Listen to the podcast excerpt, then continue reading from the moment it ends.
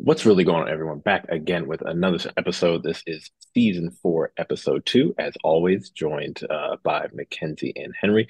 Before we get into all of the latest news and topics, be sure to follow us on all of our social media platforms. That includes Twitter, Instagram, and TikTok at WRGO Pod, where we have fresh new graphics for a new season. So be sure to check those out.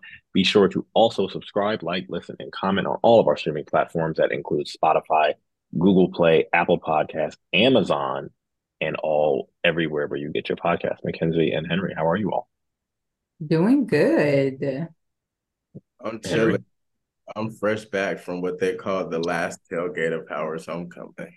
Oh yeah, it is fresh off of Howard homecoming. How was it? Quick recap. I did not go, so I am definitely interested to hear you all talk about homecoming. Oh, well, like I said, like you know, they sell or they're selling the lot where we host tailgate. So mm-hmm. allegedly was the last tailgate. Um, I didn't know that until like recently, which is crazy to me, considering like when I was around Howard's campus, it did not. When I say it did not feel like campus, it's it's a new area. Like literally across from the towers there's whole foods and new developments. Across from the school of business there's a new condo in the middle of campus. So like remember when we were protesting about people walking their dogs on campus? Mm-hmm. they're that a lot apparently because it just it just seems like howard is in the middle of new development. Uh the way they kind of blocked off the streets was irritating and it caused a lot of commotion. A lot of people weren't able to access, and I think it just caused extra traffic. As far as like momentum or whatever, I think the same energy was there. I think like older people are just like, mm, you might have lost me with this one. I live in DC and I didn't go. I didn't see Henry. Oh wow, you guys didn't link up? no. oh, wow. I mean, and, I guess I'm not that surprised, but I'm like, I feel like you guys link up. Every, I feel like we have like a moment at the tailgate every year. We we couldn't betray you, Mackenzie. You weren't there. so said, you know what, we're not going to do it. Um, so let's get into everything that we have. So we're going to begin with food for thought. So we're going to start with an interesting article from the Grio. All of the articles that we referenced today, we will post uh, on Twitter and on Instagram, so you all can find them. So it's about gerrymandering and its impact uh, on the 2024 election. It's a topic that's not really talked about. So, in several um, in several states, there are court battles uh, throughout the South, including Alabama, Texas, Florida, Louisiana, and Georgia, where Henry currently lives, uh, where states are accused of basically racial gerrymandering, which will determine the voting power of Black Americans in 2024 and future elections. So, over 12 maps are currently um, in court under litigation with over half controlled by Republicans who are alleged to have uh, diluted the power um, of Black folks voting in these states, which could violate um, equal protection laws, 14th, 15th Amendment. Um, reading the article was actually like really, really surprising and shocking. But should this be like a bigger thing that we talk about in terms of a lot of power might shift and it just might happen and people might not really know about it? Yeah, I definitely think we should talk more about it because up until you dropped the story in the doc, I really didn't know. I mean, I guess I saw stuff happening in the South, but it just didn't strike me as anything like out of the ordinary. I feel like people in places like Georgia where voting is always like a thing. I didn't think it was mm-hmm. anything out of the ordinary. So yeah, I definitely think it should be a bigger topic of discussion. You definitely just took the words out of my mouth because it's always Georgia, right? Uh, I kind of was familiar about it because if I'm not mistaken, we posted something from our Instagram mm, mm-hmm. maybe last month about Alabama and how they were. It was several court cases in Alabama regarding like gerrymandering and black voter right issues. I think is problematic and it kind of speaks to what Trump like his foundation of going after the judiciary board, uh, ensuring that like legislators and certain policies and things that were in place to kind of control the vote um, where us as let's say black people or uh, minorities we don't necessarily pay as much attention to those things. We're just like what's directly affecting me? Rent prices pay wages healthcare stuff like that. That's where you get my attention. But this stuff is kind of like mm, i don't care until it really actually affects me. And now you know, I can't vote at my local gym. I have to go 20 miles, and that's just gonna make it harder or for me to want to actually fulfill the requirement. So I think it's something that definitely needs to talk about, especially with the upcoming upcoming election year, with what we have like facing uh, in this air quote democracy we live in. So yeah. Yeah, and like to kind of like put a finer point on like what this could be. So essentially, like if Henry or if Mackenzie live in you know Georgia and New York respectively, um, through talking to them, I know that they basically they live around a bunch of people who look like us, who are black and brown. Essentially, what gerrymandering would do is it would basically pin one part of your neighborhood and put you with basically a bunch of white people, and it basically segments out the individual black population so that you know, Henry, you live around a bunch of black people. I live around a bunch of black people. It would basically like draw a part of where you live. So then basically you're represented by someone who doesn't look like you.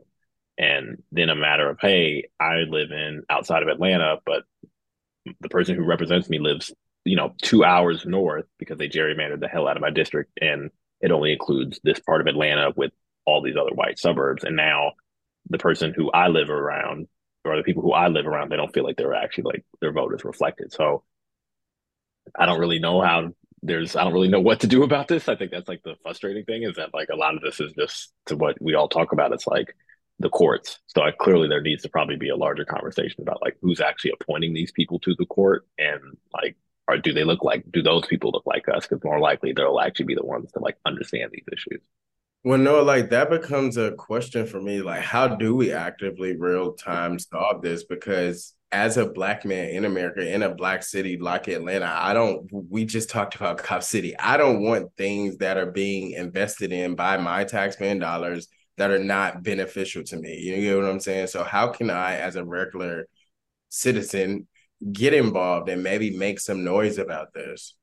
What I would probably recommend people do is um, attend like a local meeting with their like state representative and tell them like, hey, I want to be sure that either we have like an independent commission that like basically you basically take politicians out of the process because what happens is like politicians like divide the lines themselves and choose hey you know henry's community votes here mackenzie's community is not going to vote with these people they're going to vote with those people.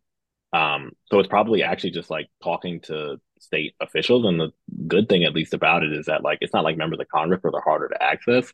State officials are actually probably very easy to access. You can probably email someone from their staff and they'll probably get back to you in like a day in terms of like they just don't have that much casework where members of Congress are dealing with a whole bunch of BS.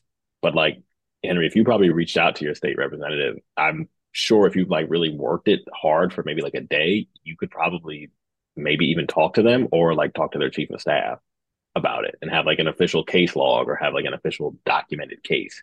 It's just harder to kind of do that. Um, so I, that's what I would recommend, or just like telling people like, hey, this is something that we need to focus on. Let's form a community group and get signatures and then drop them off at the person's office. That at least, you know, it's like those smaller kind of things, but I don't, it's kind of a cluster F a little bit. Like real time organizing. Yeah. Yeah. It's like the small time stuff. And I think um, that actually plays into something that I want to get both of your take on. Um, there was also a recent article um, in the uh, Associated Press uh, that basically said Americans' faith in institutions and Congress is at a apparently an all time low. So 53% of Americans said that they hardly have, quote unquote, any confidence in the people who are running Congress.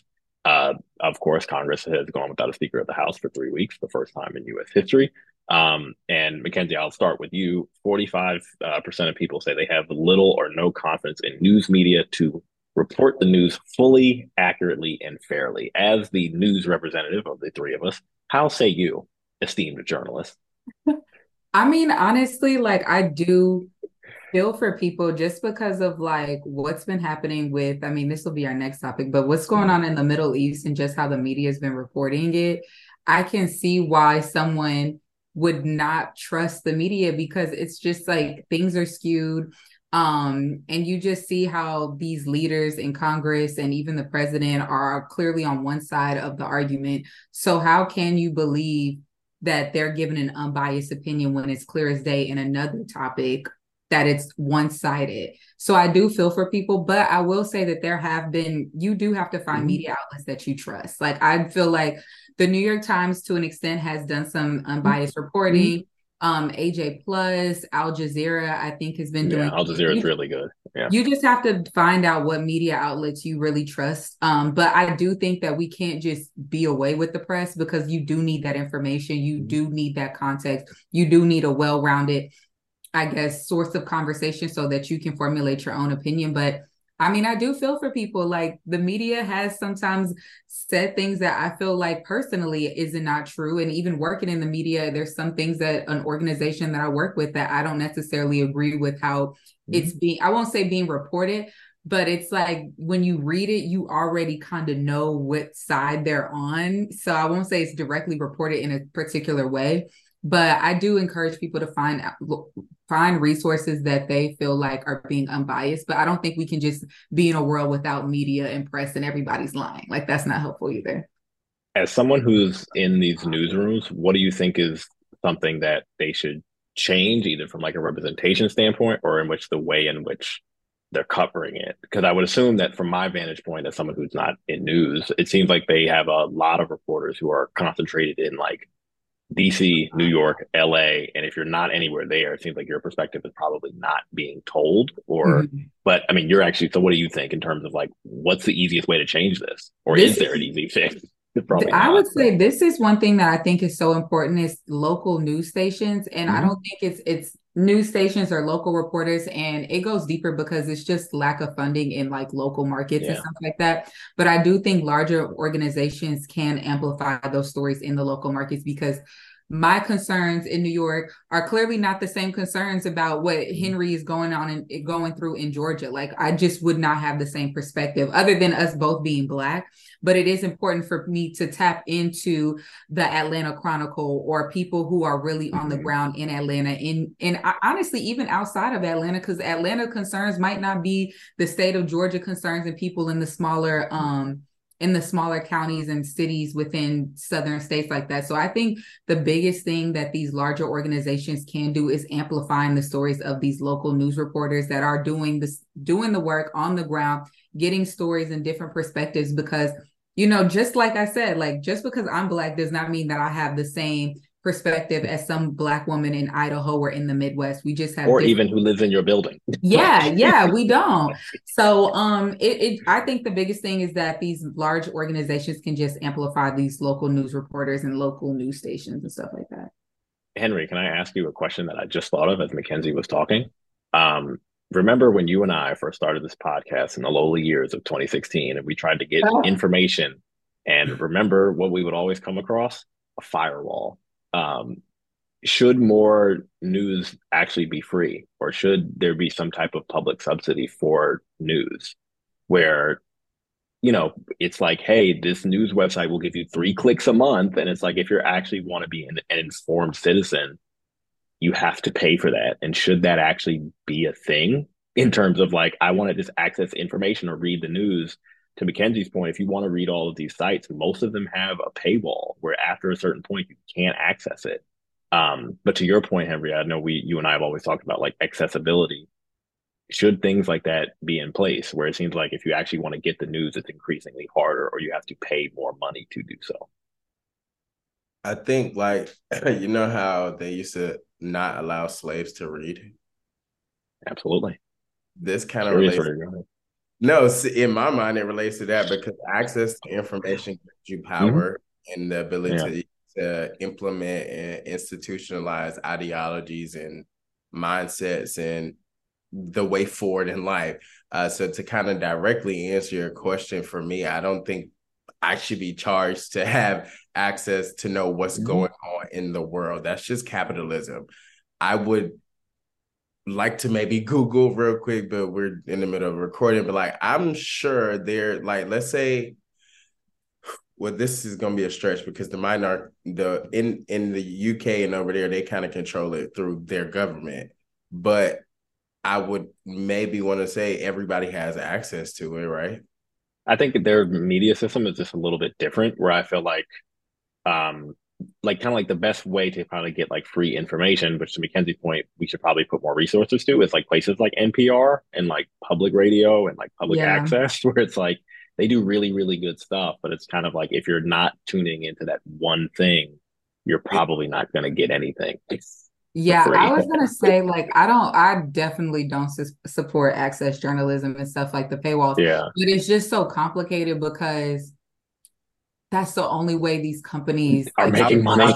Yeah. making money. That- They're that's making not money. true, Mackenzie. That's not. I mean, No. I'm I'm t- I'm t- really though, Newspapers are like, when I- struggling No, they're struggling. Yeah, So it's like- that's why when you go to a New York Times, and as a former person of the New York Times, when I got hired, my first question was during the pandemic, how do I ensure that I won't be laid off? Because I'm looking at all mm-hmm. the other news organizations who have laid off, mm-hmm. being laid off, and they said because we have this paid program that helps us not depend on advertising. So to take that away, I guess the only solution would be government based, but you don't want a news organization being funded by the Yeah, yeah, right. That's as soon as I said it, I was like, uh, that gets really It's dicey tricky. really quick. It's tricky. You took my whole train of thought to where I'm like, well, that's where advertising comes to play. They just, you know, work with. But then, but then it's the economics of it. If people, if less people are reading, I'm not going to pay you as much to put my ad, my Nike ad, on your front page because 100%. not many people are watching it.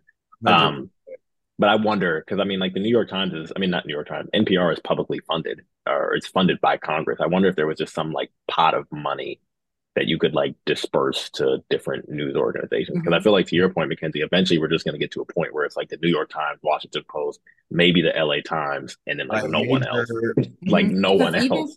Even the Washington Post is funded by Sure. Amazon. Jeff Yeah, Bezos. so yeah, so they're not. So how can you don't care. accurately criticize Amazon if you're being funded by Amazon? You know, it's just Right, stuff like yeah. that. So it's complicated, but I don't support access journalism. To Henry's point, I do feel like it does create a elitism. Like getting access to this information, it should not cost you anything to inform. So Absolutely. Um, all right, so now we're going to move on to the big fact, which, as you can imagine, is all about uh, the Gaza Israeli situation. Um, the question that I have for you all, and we can figure this out in real time. Um, do you all want me to provide you? I have something written down. Do you all want me to provide you a history of context, or do we want to save that for never? Because I think context be is very honest, when I seen the big fact, I was like, I'm glad I'm self-employed right now. that is I'm That just is being honest because I've seen a lot of like like scrutiny around this issue, especially when people are talking about it on social media.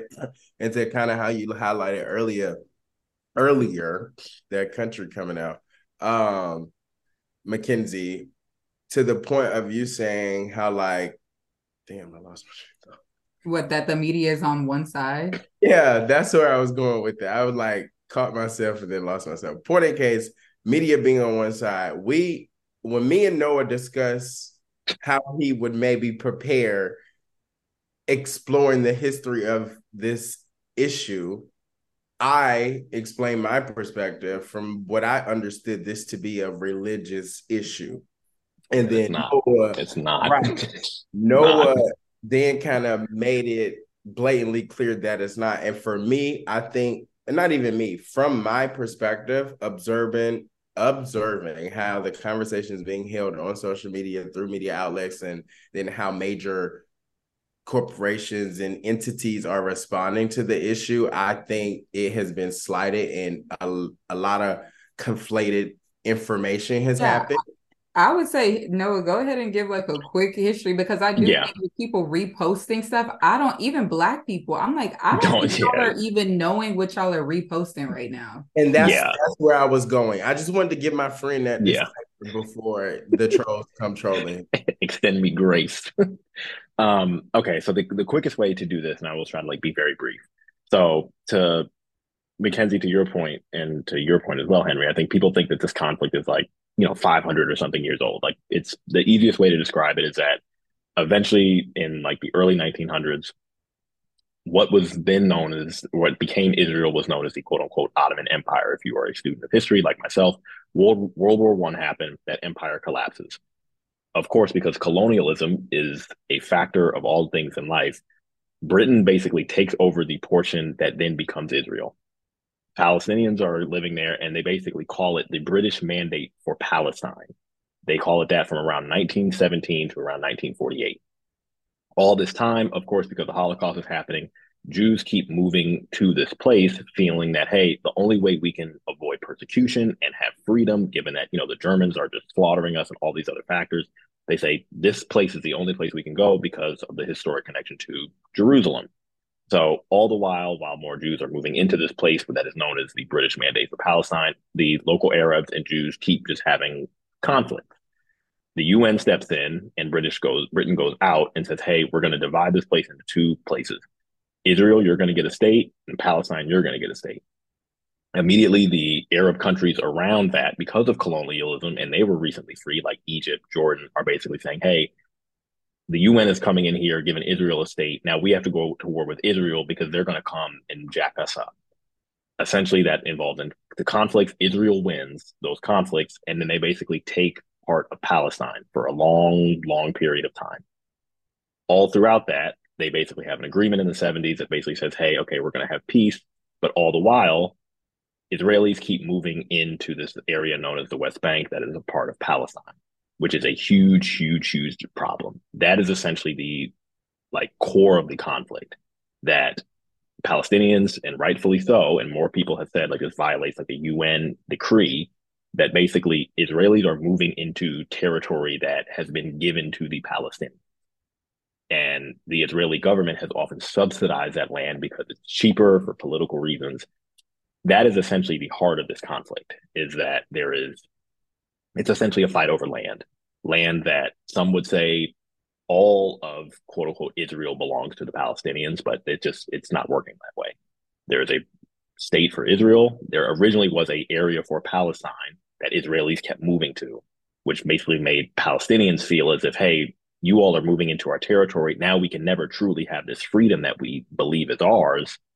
That's essentially the heart of the conflict. And essentially within that, this terrorist group Hamas basically comes up, which is now at the heart of the conflict today, because they basically said, hey, you all are not giving us the freedom that we want. And of course, and I think this is kind of what Henry and I were talking about. I'm sure Mackenzie, I'd like to get your thoughts. I think um, I think a lot of people, especially who are black and brown, identify with the Palestinians as, you know, oppressed people, black people can identify, I think, with the struggle of the Palestinians um, where they're saying these people are oppressed. They have this land that is not being theirs, and they're being kind of overseen by forces that have more money, that are whiter. And I think we as Black people can all kind of relate to that, where it's these brown people are certainly being persecuted and being surveyed and have less access to resources, finance, medicine, money, because of these other forces that are largely white um, are over them that's essentially like the heart of it without like going into like you know oh well in 1964 this happened but i think that's like the heart of it. And before i get your thoughts i think like the interesting thing is that i think um that i've been thinking about a lot is that i think actually the more i thought about it the media has played a terrible role in i think defining this conflict in that i think they've only focused on the atrocities of, of hamas which they should. Like what they did is terrible and it actually does the palestinian people a disservice. Um, but what the Israeli government is equally doing them a disservice, where I think kind of where Israel is now is, I think, very similar to where we were before we invaded Afghanistan and Iraq, where we're going to, I think Israel is on the verge of justifying itself to do something that has like a 20 year impact that then makes Palestinian people not actually want to seek peace. And I think that is the key part of it is like eventually everyone needs to like relax and just say, like, hey, we want a state, you want like to not get killed. So how do we figure that out? But if Hamas kills Israel, Israelis, Israelis are going to go kill more people in Gaza. Palestinians are not going to want to like seek peace with those people because they just said, "Hey, I have a family member living in Gaza, and you just bombed my sister's house, so I don't want to seek peace with you." Um, I'm going to stop and I'll let you all talk. But I think it, that's a perfect, I think, level setting of like how we got here. Because I think people just think that this like just sprawled up out like the wazoo or something, or as if this conflict is not very like, you know, history heavy. Um, but Mackenzie, overall, I think what are your thoughts about what's happening? I think it's because there's a lot, or like the media, how we've talked about it, which I think is yeah, honestly, not well. I'm just, I'm just so disappointed in the media. It's honestly because I just feel like I couldn't imagine like like as a black person or if I was Palestinian and saw like just how the media is truly on one side, it's just it's really disappointing because it's like also then you see Biden um funding mm. all of mm. this money and and like to your point you're funding all of this money to, and I'm just thinking about as white and black, like you're funding money mm-hmm. to the oppressor to then harm the oppressed people even more. And it's just like, it's not right. And I do think it is going to escalate and it's going to continue to escalate. And then we're going to be on the side of supporting the oppressor.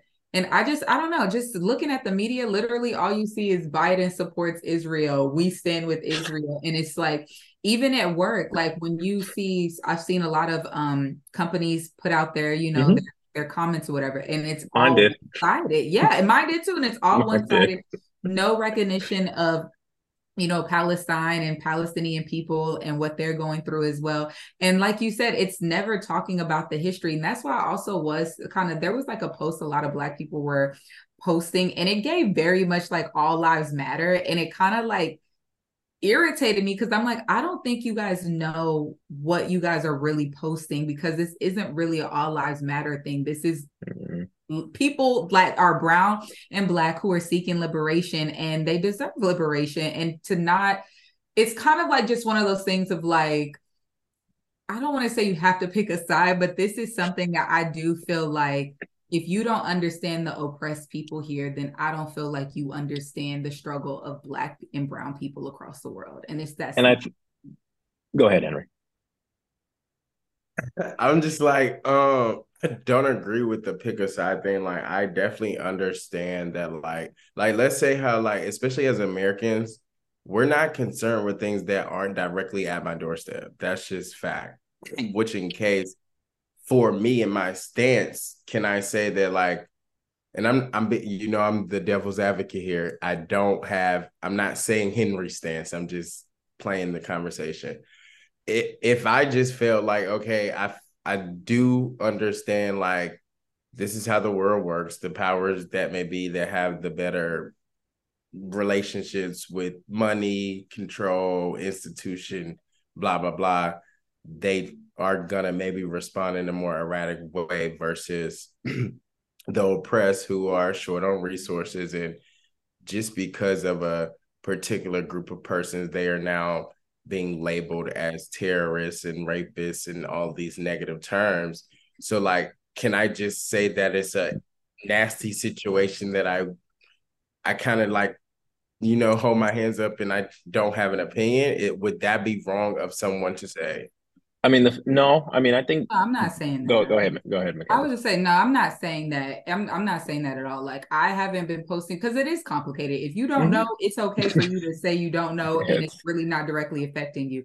I'm just talking about people who are directly kind of chiming in, and you don't know what you're talking about. That's all.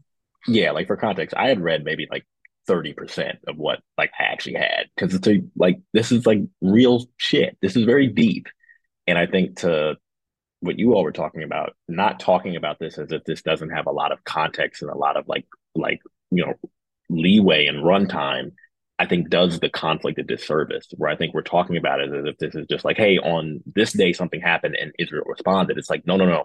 This is a result of like decades and decades and decades and and like over a hundred years of people feeling this way because of all of these different touch points in history. And I think if we don't talk about that, we're like, hey, the reason why people are really going up for Palestine is if you do kind of know the history, you'll know that like, hey, these people didn't really do anything. like it's kind of like the frustrating part of like, hey, these people just the same way Israel wants its land and the same way Israel wants its freedom and, and its ability to be safe, which I think it should have. Like it should have. Like that's I think people often try to make it seem like it's just like there's no like middle ground where it's like, yes, two things can be true, but it takes both sides to understand, like, hey, if we just want peace, Israel has to have its place, Palestine has to have its place. It can't be, and that's the part of the problem is that like the Israeli government wants to basically isolate Palestine.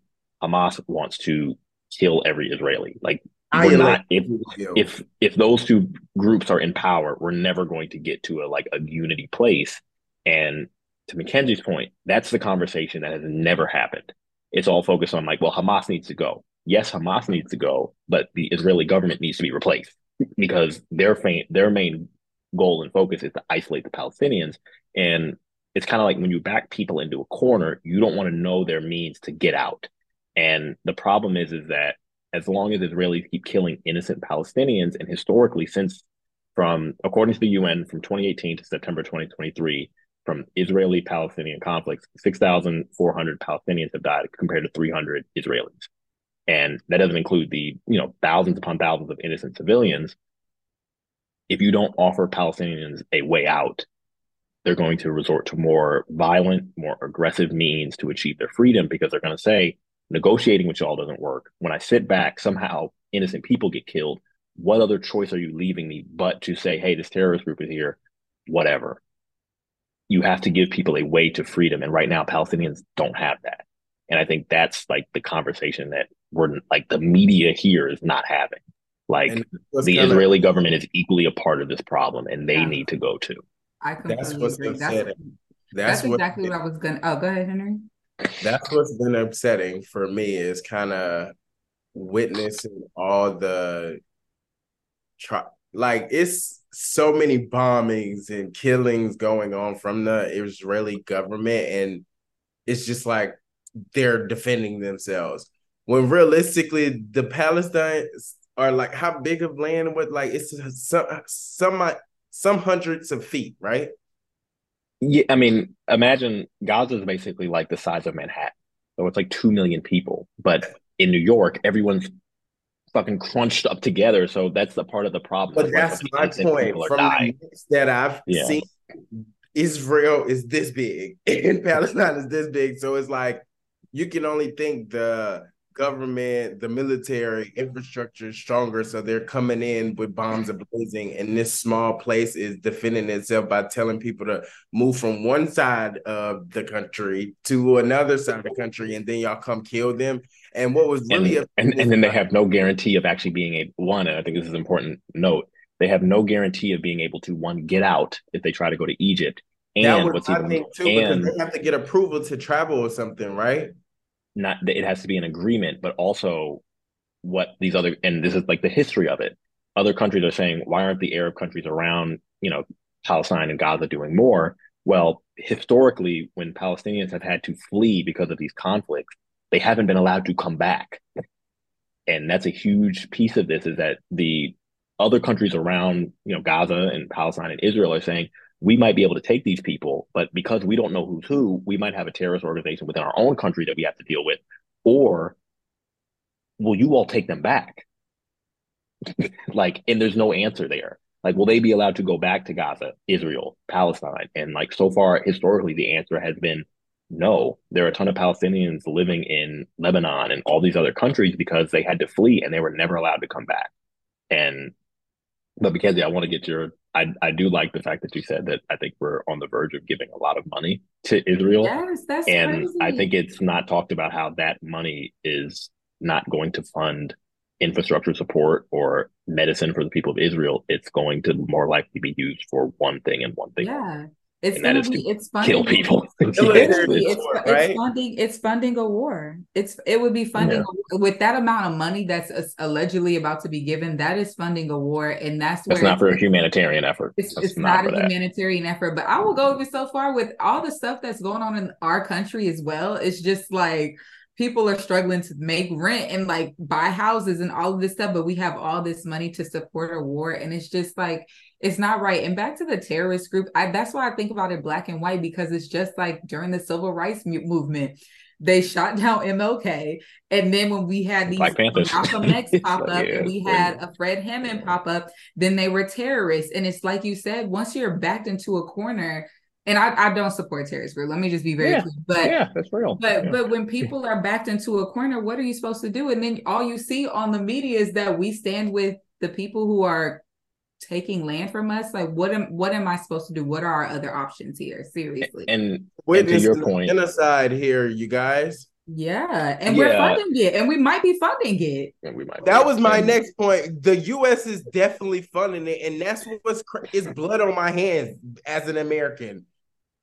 That's and crazy. i think and i think the point in which i think we need to hear to mackenzie's point is i have yet to hear the story of the palestinian person who is living in gaza who is just living and has nothing to do with any of this shit. And it's just like, here's my reality. like, I am, you know, harassed and terrorized by a terrorist group of people who claim the same identity as me. but also across these borders, I'm getting bombed by people who have no issue with what I did, with what they did. And that's, I think, the story that I think needs to come out is like, hey, here are these people who are literally stuck in no man's land. Like they can't do anything and they're helpless. They can't leave. And if they do leave, they have all of these different, you know, issues of relocation and, you know, getting killed and lack of access to health, wealth, money, gas, clean water, hospitals.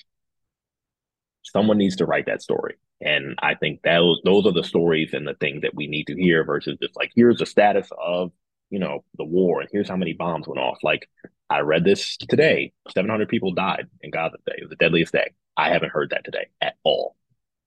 That's a problem. We're not talking about the actual death toll that's happening. We're just talking about another day of strikes that killed 700. We don't know if those are confirmed people from Hamas or innocent civilians. I'm willing to guess what I think they are, but we're not talking about that. So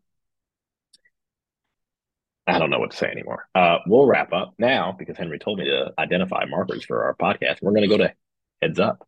Um, so another guilty plea happened in the Trump Georgia case, and attorney Jenna Ellis pleaded guilty to a felony charge over uh, efforts to overturn Donald Trump's election loss in Georgia. She's the fourth person to declare uh, a plea. Um, I want to get your thoughts. Um, do you think this is a worthy sentence for trying to throw a coup against the government? Apparently, her sentence was five years of probation, five thousand dollar fine, and hundred hours of community service. I'm sure we can all pull an example of someone doing more time for a literally. I was going to tell you about somebody I know. Let me stop yelling. I'll be forgetting y'all listen to this in your AirPods. My bad. For real, listen. Like it's to crazy. have the privilege of money and whiteness. I'm not prejudiced, but it's crazy to me that this is your sentences for literally uh, like, overthrowing the, go- like overthrowing the government. government. Like what? If that if that was my little black self, 30 uh, years. Just, even if I don't pay my taxes in a certain amount of time, I'm getting locked up for more than five years. I think no Wesley Snipes got more than that. I think you Wesley Snipes in jail time. So I just don't. I really don't understand. Like, how do they think we live in a air quote just system when stuff like this happens on a regular basis. And like stuff like this made me want to be a lawyer, but that's really here about it. And that's honestly and genuinely and truly, and that's why I commend my Neo who just passed the New York bar this weekend, Jameson. I'm so proud of you, bro. Um, point in case, we need more black people in the law field taking it serious and actually uh, really trying to figure it out because the law was made to protect white people is nothing but a finesse of words, if I'm being honest. So it it it, it it's annoying when my lawyer ain't as cool with the judge as his lawyer. That's really what this all come down to for real. It's annoying. And y'all need to show up to jury duty too, honestly, because like, That's real. Like, or rather, or rather, or rather, first first vote so you could be eligible for it. yeah, yeah, you need to show up to jury duty because um, listen, I know a couple of my friends who try to get out of jury duty, but it is you at the end of the day, yes, lawyers 100%, but the people actually deciding are the people who sit on the jury. So, as an active person in society, as a Black person, you need to be sitting on that jury. That's the gem of the day. Mackenzie, we're gonna Mackenzie, we're gonna come back to you. Um, I'd like to think you're the wine expert of the three of us. So I'm gonna ask you this. Last week, Issa Rae announced uh, the launch of Viarae, a new Prosecco brand made in conjunction with a E and J Gallo winery. Have you partaken? Will you partake? I saw the picture of the of the men of Insecure. I got excited for one second, thought they were doing a spinoff. Apparently they're not, but they were drinking the wine. Have you purchased? Will you? Are you going yes, to support I will purchase. I will purchase. I have not. I want to say it's at Target, but I don't feel like it's at my local store yet. You know, Target I, doesn't historically sell alcohol in black neighborhoods, but we haven't. Okay, we haven't. Talked. You're not in black neighborhoods at all. Let's be clear. Their ideal customer is a white woman going to college. and she starts her relationship with them, and then when she gets married, and then when she go, I know the customer. Uh, hey, have you have you tried it, Henry? It's not available in my neighborhood. I was gonna say I don't. I'm gonna definitely look this weekend though because I have seen somebody um have a bottle of it, and I love prosecco, so I'm I know I'm gonna. Who doesn't? I know so, I'm gonna. Well, yeah, I, I I'm a support because it's Issa. Issa, you know I love you. This is our second time, second time mentioning you this season, so you maybe should come on for an episode. Instant plug. Nonetheless, I definitely will be uh purchasing, you know, my vine. There it is. Uh, so last thing we're going to talk about is Tyler Perry. He's been in the news a lot this week. Um, so Tyler Perry has gone public on why he won't reconsider a bid um, to purchase BET after Paramount closed its bid in around May. He said, and quote, don't try to get me to pay for something that's not worthy anywhere near the value. Apparently, Paramount was asking uh, for over $3 billion for the BET Media Group, which included BET, BET Plus, and VH1. I would have told them to shove that deal somewhere where they couldn't, but I mean, and look how God works.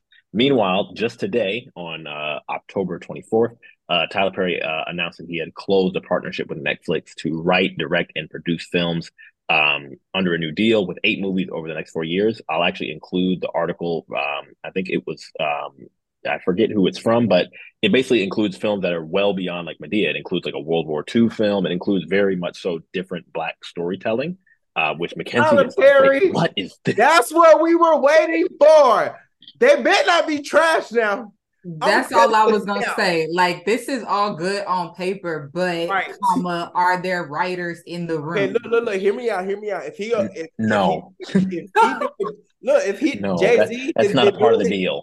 Pause. Look, look. Jay Z been doing his little thing with the Super Bowl and they little deal. Like the performances have gotten very black and better. We can't. I'm not. I'm not saying it's not gonna be black, but like what? That's what I'm saying, Mackenzie. Long as it's better quality content, because the thing. But is, that's so much to say. Like he has stuff on BET and several shows on BET. It's not quality content, Mackenzie. So then, what do you think would be different from him taking the content? So that's where I say he. Eh, eh, I, hopefully, within this deal, Netflix got different writers, different whatever. I don't know. I'm sure he would be funding the writers. It would be him. Hey, Mackenzie, Tyler Perry is the only person during that writer's strike who was like, "Yo, it's my time. I'm gonna be all right."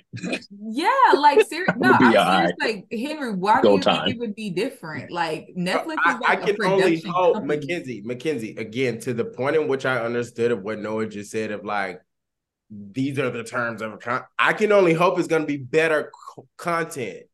Look, I, I mean, said quote unquote. Hope, but like here's what I said. I said write, comma, direct, and produce. He might be doing those all at one time. I don't yeah. know. I don't know.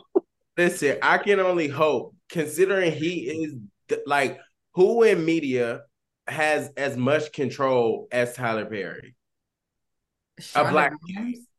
Who? That's actually the answer. That's actually the answer. That's actually Shonda, Rhimes? Shonda, Shonda Rhimes is the answer. That's and it's Shonda, okay. and that's what I'm thinking of because Shondaland is bigger. Land, yeah, and, yeah. And Shonda is hiring her own team. It's not like Netflix. Like it's not like her Netflix. reach is also broader. I, I, asked the question, you answered, but like then it becomes a question like Shonda's content is. I mean, it's good. Content. It's more evergreen. It's more evergreen. Yes, it's not directly speaking to black stories I'm, and I'm black- not, I'm all I'm saying is if he does not hire writers to do a World War II film and it's only him, I am not him. excited. That's all I'm saying. we don't want to mess up with Tyler Perry. I think the bigger part of this conversation though is how like why is Paramount doing this? Oh, like did they say how much they bought it from? No. I, I, or rather, I have not looked that up. I have not. I should have, but I, I'm sure they didn't buy it from Robert Johnson for three billion dollars. Yeah, definitely wasn't bought for three billion. Right, and that that, that becomes my question because like, okay, let's say this deal didn't go through. We know that the, these three black media groups are struggling in a lot of different areas, but Tyler Perry has been a major source of content for at least two of these hubs, which I would be curious to know. Okay, what happens now? Like, does the content get pulled? Do we continue? I pull my content. Here's right. here's why. Here, hold on. No, listen. If he pulls the content, and then there's no programming on these platforms, what happens to a black media group in this big conglomerate of we know what we understand is a damn monopoly between like six hundred companies. Here was Paramount's original sin. They originally bought Paramount for two point three billion dollars. that was their original f up. They over they over they overbought. So wait, Paramount bought BET for two point three billion. Yes, that's where they messed up. So they're, they're, trying, to recuperate they're money. they're trying to get money off it. Yeah, that's where they messed up. Wait, and, so they did pay Robert. They paid Robert how much? they or, or rather, I see what Paramount is trying to do because, but also this is a matter. TV has changed. People aren't watching as much TV as they used to. So back when they bought it, everybody was watching BET, and over 20 years since, that has like fallen through. So they're saying, hey, we don't want to sell this for nothing. We want to get a profit. So we'll ask for three billion and hope we make 400 million dollars off this thing that no one watches, probably knowing that like that's not the value. Worst come to worst, we'll just keep it. Yeah. Okay, just and for food maybe, of thought, or like just for like again, what I do on the podcast. What if like um I don't know, Jeff Bezos buys it? I don't what see if, why he would, but oh my gosh, no, I, that was my question. Video. What what if he does that private video? That would make sense. Yeah, it wouldn't make sense. What if let, let's not be literal. The what if somebody who doesn't have the interest of our people in media buys the company and then you know, is that not the case now? That was literally just I mean buying What's the difference? What's the difference? mm, okay. What's the difference? Okay, whatever. We can wrap it up. Wrap it What's up. the difference? Wrap it. Up. Well, boom. This has been season four, episode two. Once again, off to a blazing start. Be sure to check out all of our brand new social media content at WRGO Pod on Twitter, otherwise known as X, Instagram, and YouTube at WRGO Pod. Henry has been in the lab cooking up brand new graphics. McHenry has been working her digital mastermind so we can actually all be seen at the same time. We're going onwards and upwards, people. Be sure to also like, listen, and subscribe on all of our streaming platforms. That includes Apple Podcast, Spotify, SoundCloud, and now on Amazon. So be sure to check that out. We're also on iHeartRadio. All right, boom.